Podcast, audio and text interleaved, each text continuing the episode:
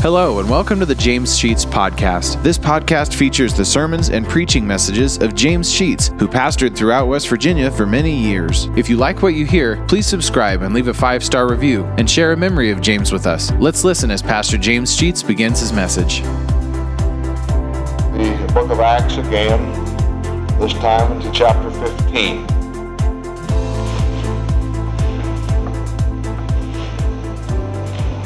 Acts chapter 15.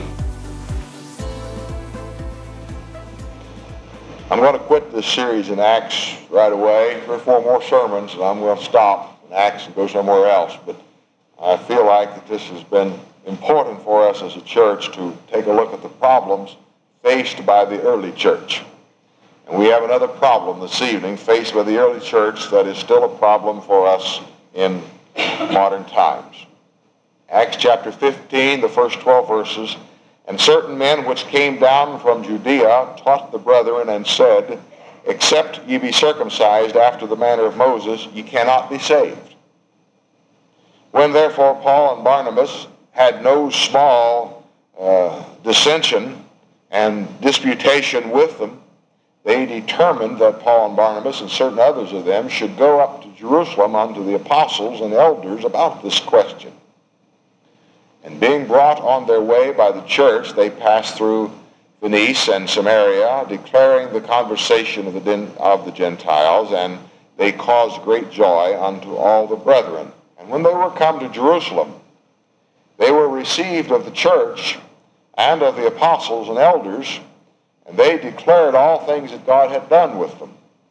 But there arose up certain of the sect of the Pharisees, which believed, saying, that it was needful to circumcise them and to command them to keep the law of Moses. The apostles and elders came together for to consider this matter. And when there had been much disputing, Peter rose up and said unto them, Men and brethren, you know how that a good while ago God made choice among us that the Gentiles by my mouth should hear the word of the gospel and believe. And God, which knoweth the hearts, bear them witness, giving them the Holy Ghost, even as he did unto us, and put no difference between us and them, purifying their hearts by faith.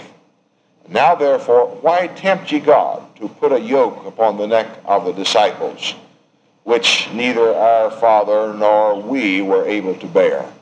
But we believe that through the grace of the Lord Jesus Christ, we shall be saved even as they. Then all the multitudes kept silence and gave audience to Barnabas and Paul, declaring what miracles and wonders God had wrought among the Gentiles by them. Let us pray. Father God, we come to you this evening, your children, praise your name, to look into your word now to determine the message that you would have for us.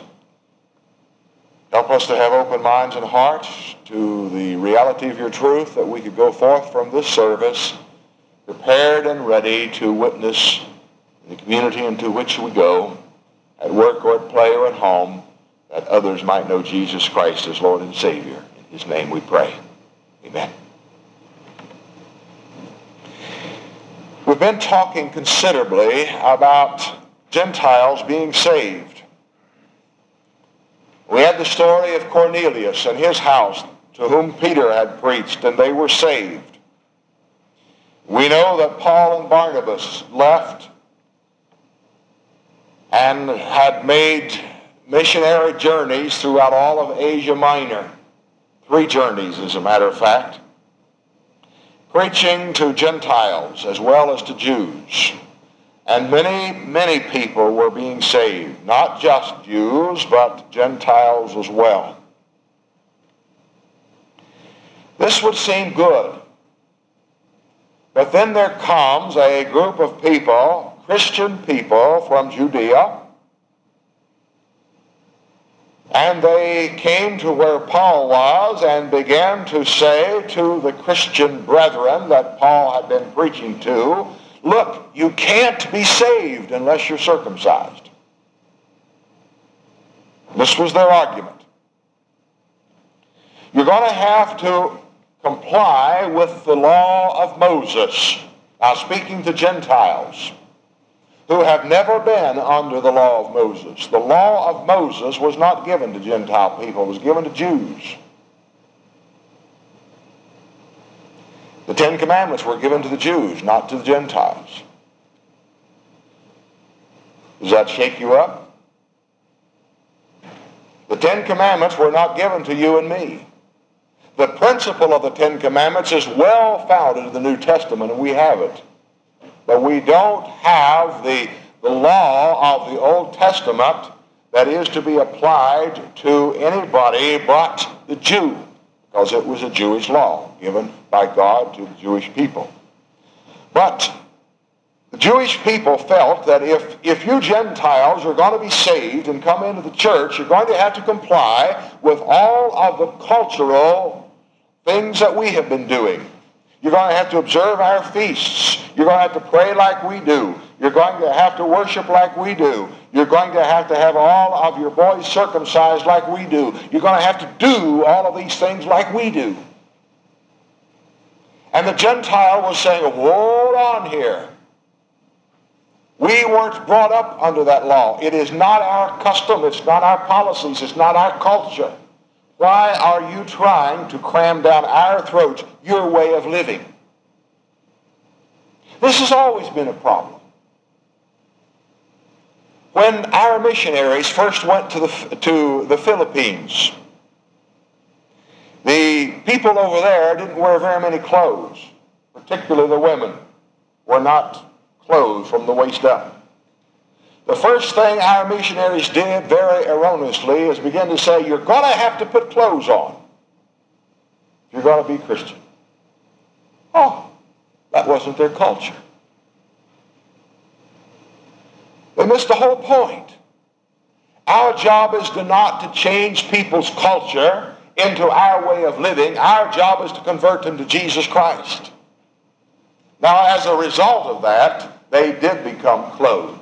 But it was because they believed in Christ and had a new concept as to how they ought to live amongst each other. But oftentimes, we as Christian people want to put our culture on other people and say, if you don't do it like we do, you're not a Christian. Some of you probably would say, if you don't shout in church, you can't be a Christian. If you don't say that, you probably thought it. Somebody, because I have heard it said that if there is not shouting and the raising and the whooping of hands, you're not saved, because you can't be saved and be calm and quiet. But I can go to other parts of our culture and to the Quakers, for example, and we find them a very calm, a very quiet people who wouldn't think of shouting or saying amen or waving their hands or doing any of those things that are culturally based and not scripturally based. So they had a problem. You can't be saved unless you're circumcised. Well, they weren't willing to consider any other facts. Some people are so hard in their interpretation of what they think the Scripture says that they're not willing to look at any possible alternatives. And this is what they were up against. These Jews had been Jews. They had gone through all the ritual that the Jews went through, and now they were saved. And they were saying, if you're going to be saved, you're going to be like me. And the Gentiles said, I ain't going to be like you. And so they had the first problem in the church. The first confrontation between a group of Gentiles and a group of Jews over whether or not everybody had to follow the culture of the Jewish people in order to get into the church. A real problem. Paul and Barnabas got into a heated discussion with these people who came from Judea Paul and Barnabas were supporting the concept of the Gentiles who were resisting going through this ordeal, this ritual of being circumcised in order to be saved. So, what did they do? They said, and they all agreed, all right, since we have a disagreement over what ought or ought not to be with this issue, let's send you guys to Jerusalem. Paul and Barnabas, and we'll send some of you other fellows. I want you to go down to Jerusalem and there talk to James, John, and the other people in the church in Jerusalem and discuss it. The first council on a doctrinal dispute was now held. These are held all the time. The Southern Baptist Convention just had their convention in New Orleans, I believe it was. I've forgotten exactly where, but I think so. They had some issues that they batted back and forth as to what they were going to do and not going to do. You know what one of the issues was? The motion was that next year's convention be held in Las Vegas. And there was this one group over here that said, we're not going to have our convention in Las Vegas because we don't want to expose our people to all of the corruption that's in Las Vegas.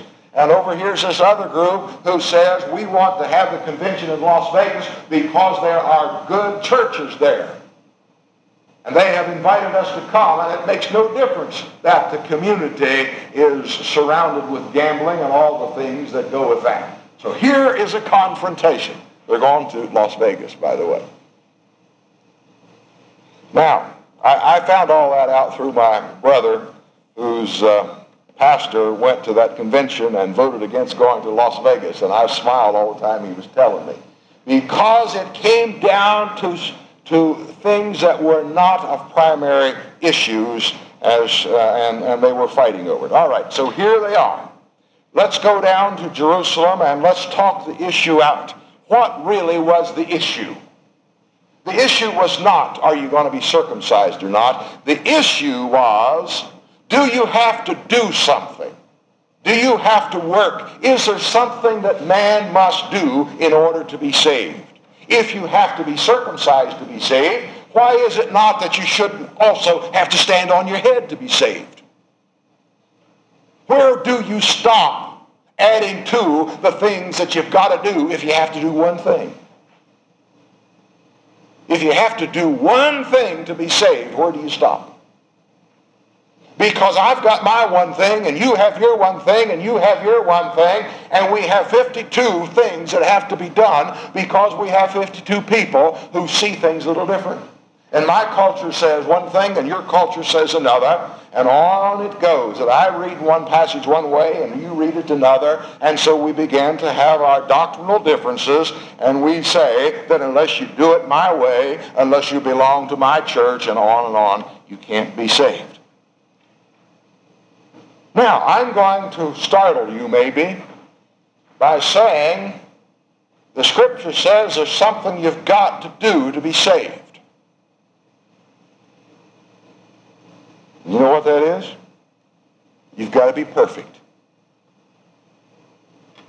You've got to be perfect to be saved. Any of you saved? Not if you're talking about perfection, you're not, are you? Because we're going to have to come back with the statement, well, look, if we have to be perfect to be saved, I'm not going to make it because I know I'm not perfect. And I know you're not perfect too. Right? All right. Matthew 5:48 says, be ye perfect, even as your Father which is in heaven is perfect.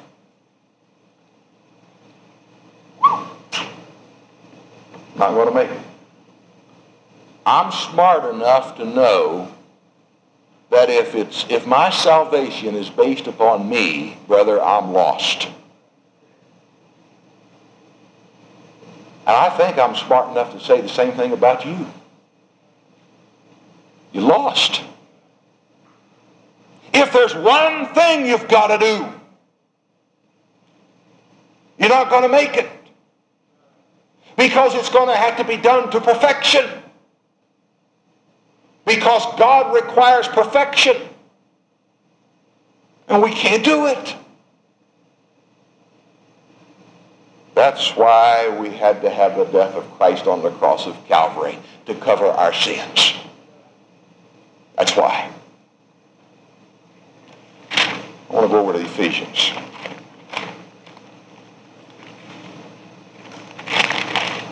Chapter 2.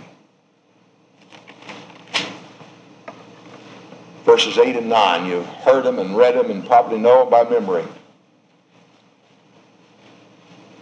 For by grace are ye saved through faith, and that not of yourselves, it is a gift of God, not of works, lest any man should boast.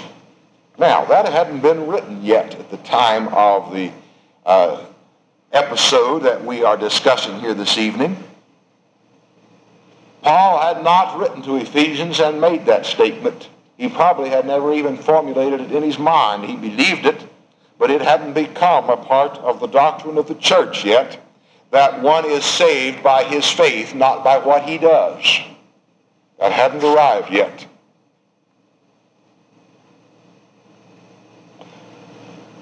Now, hold that open, because we're going to go back to that very passage in a moment. Circumcision was an act that God required of all males of the Hebrew faith in the Old Testament, all the way back in Genesis chapter 17. He gave this order to Abraham. Prior to Abraham, there had been no such ordinance of circumcision. People weren't saved by being circumcised prior to Abraham. And now God comes along and says to Abraham, I want you to perform this ordinance. And so they did it. Adults or children as well. The point I want to make is that God gave this in the 17th chapter of Genesis, and you can go back and read it for yourself, verses 11 and 14. But Abraham was called by God in chapter 12, 5 chapters before the ordinance of circumcision. God had already selected Abraham. Abraham was righteous, had been found righteous in the sight of God without the benefit of doing anything.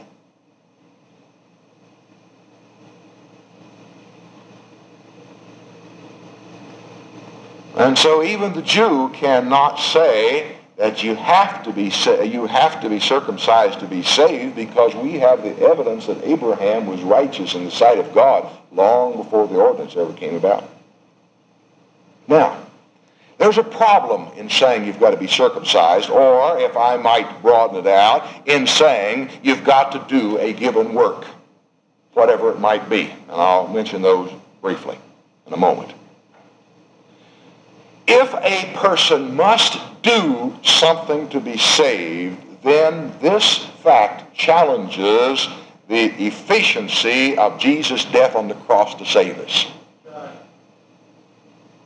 If a person must do something to be saved, let me repeat it again, then it means that Jesus did not suffice when he died on the cross. If it is Jesus plus anything, it is Jesus and nothing. If his death on the cross is not sufficient, then we don't have anything that will save us. Nothing. Now, people say today, you've got to do certain things. Jesus, or the Lord, said through Paul in Ephesians, not of works, lest any man should boast. Now, I'm sorry, Church of Christ people and Catholics, but your baptism isn't going to make it. There is nothing in the Scripture that says you've got to be baptized to be saved. And isn't it strange that those two extremes make this claim? That doctrine will not stand up under close scrutiny of the Scripture. I'm sorry, Pentecostal people, but your claim that you've got to speak in tongues won't hold up. There is nothing in the Scripture that says you have to speak in tongues to be saved, because that's something man does, and Paul said in Ephesians, not of works, lest any man should boast. So we can't buy that doctrine. And those churches would say you've got to belong to our membership or you're going to hell. Again, the Church of Christ are guilty, and a few others. I'm sorry, people, but we can't go with that, for the Scripture does not say that I must join a church to be saved. It says that I must have faith in Jesus Christ to be saved, and that's all it says. Amen.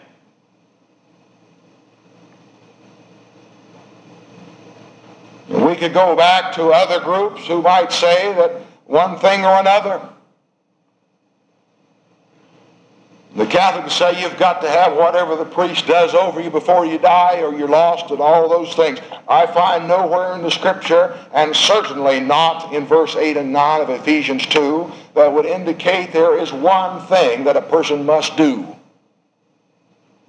in order to be saved. Well, the council comes together and they consider all of the arguments back and forth, and Peter explains his side, and Paul and Barnabas and all of them discuss it one way or another. The issue really is, how is a person saved? Is a person saved by what he does, or a person saved by the grace of God? And they finally come to a decision. And they say, well, we are not going to impose circumcision on the Gentiles. And why do they say that? Because they recognized that it was a cultural standard that they were talking about. It would be the same thing as saying you've got to become a citizen of the United States if you want to be saved. Same thing. It's saying you've got to be a Baptist if you want to be saved. And we recognize that those are things that do not apply to the relationship of a person and his God. There is nowhere in the Scripture that says that we must have a worship service such as we have in order to be saved. This is a cultural thing that we've grown up with. Other people would come into our services and be very uncomfortable in worshiping the way we do. I went to a Lutheran service one time, and I was the most uncomfortable person in all the world. I never knew what I was supposed to do, and I kept watching other people to figure it out. And some of the things they did I thought were ridiculous. But some of my best friends in this world belong to that church, and they are as devout as any person I know. It does not say you've got to worship like the Lutherans to be saved. Neither does it say you've got to worship like the Baptists to be saved. This is a cultural thing more than anything else, the manner in which we have grown up to be saved, or to worship. Salvation is not dependent upon man's action, but it's dependent upon God's action. Then the old thing is thrown out continually. Well, if that's the case, then I'll become a Christian and I'll just go and do as I please. Oh, be careful. Be careful. Because there are some requirements of the mode of conduct of a Christian. And the letter that James wrote, he did the penning, to the Gentiles that Paul was representing, and sent back with those group of men, made some comments about what they ought to be and ought to do. And they instructed them that they were to forsake idols, not to have anything to do with idols. They were to act and react in a certain way. There is a discussion of the moral conduct of a Christian. A Christian, in other words, ought to act like a Christian, which means a Christian's life ought to be patterned after Jesus Christ. And if our life is not patterned after His, then there's plenty of room for anybody to look at us and say, you're not living the way you ought to live. And all of us would be guilty of falling into that little problem, but it's not talking The problem is not our salvation. The problem is living our salvation. We are saved by the grace of God, and by the grace of God we ought to live like Jesus Christ. There certainly is an expectation that a Christian live a certain pattern of life, and that's what James said. We're not going to expect you people to worship like we do, to go through the ordinances that we have grown up with. You may do your own thing, but live like Jesus. That's what he said to them in so many words. So we ought to look like and act like we're Christian. And that means patterning our lives after our Lord. Forsake idol worship, forsake fornication, forsake practices that are not acceptable. There ought to be a difference in our old way of living and a new way of living. And when a person becomes a Christian, there are certain things that we shed off. And we have to acknowledge that we have problems with some of these things. We must not expect anybody, a new Christian, to simply live the way we think a Christian ought to live. And I made reference to this morning. The problem is between the Lord and me. And you don't have too much to say about that when it comes to my life. And I don't have too much to say about it when it comes to your life. That's personal. What I'm telling you is, on the day of judgment, we'll answer for the way we have lived or not lived. We ought to teach each other and how we ought to live. We ought to support each other in the way we ought to live. We ought to encourage each other. But when we fail, then we ought to pick each other up and love each other in order that we might be like Christ. What's the issue? How are you saved? By what you do? No. Saved by the grace of God. What we do is after the fact. We live for Christ after we have accepted him. We live for him. And our life ought to reflect him. But our salvation was done on the cross. And that's all. And when the rich young man came to Jesus and said, "What must I do to be saved?" Same old question that we have yet today. What must we do to be saved? Nothing but believe on the Lord Jesus Christ. What must we do to look like a Christian? Then there are plenty of things to do. There ought to be a pattern to our life that reflects Christ. But it's after the fact, after our salvation, not in order to be saved. Shall we pray? Thank you for listening to today's message. If you like what you hear, hit the subscribe button. You'll receive automatic notifications and downloads when a new message is added to the podcast. Also, please leave a 5-star review and take the opportunity to share stories, memories, and appreciation for James Sheets and how God used him to impact your life. If you'd like to know why and how this podcast got started, check out our first episode. Lastly, if you want to donate to help offset the cost of operating this podcast, you'll find a link to our PayPal account in the podcast description, and email us at james.sheets.podcast@gmail.com. Thank you for listening, and remember to trust in God for today and for all of your tomorrows.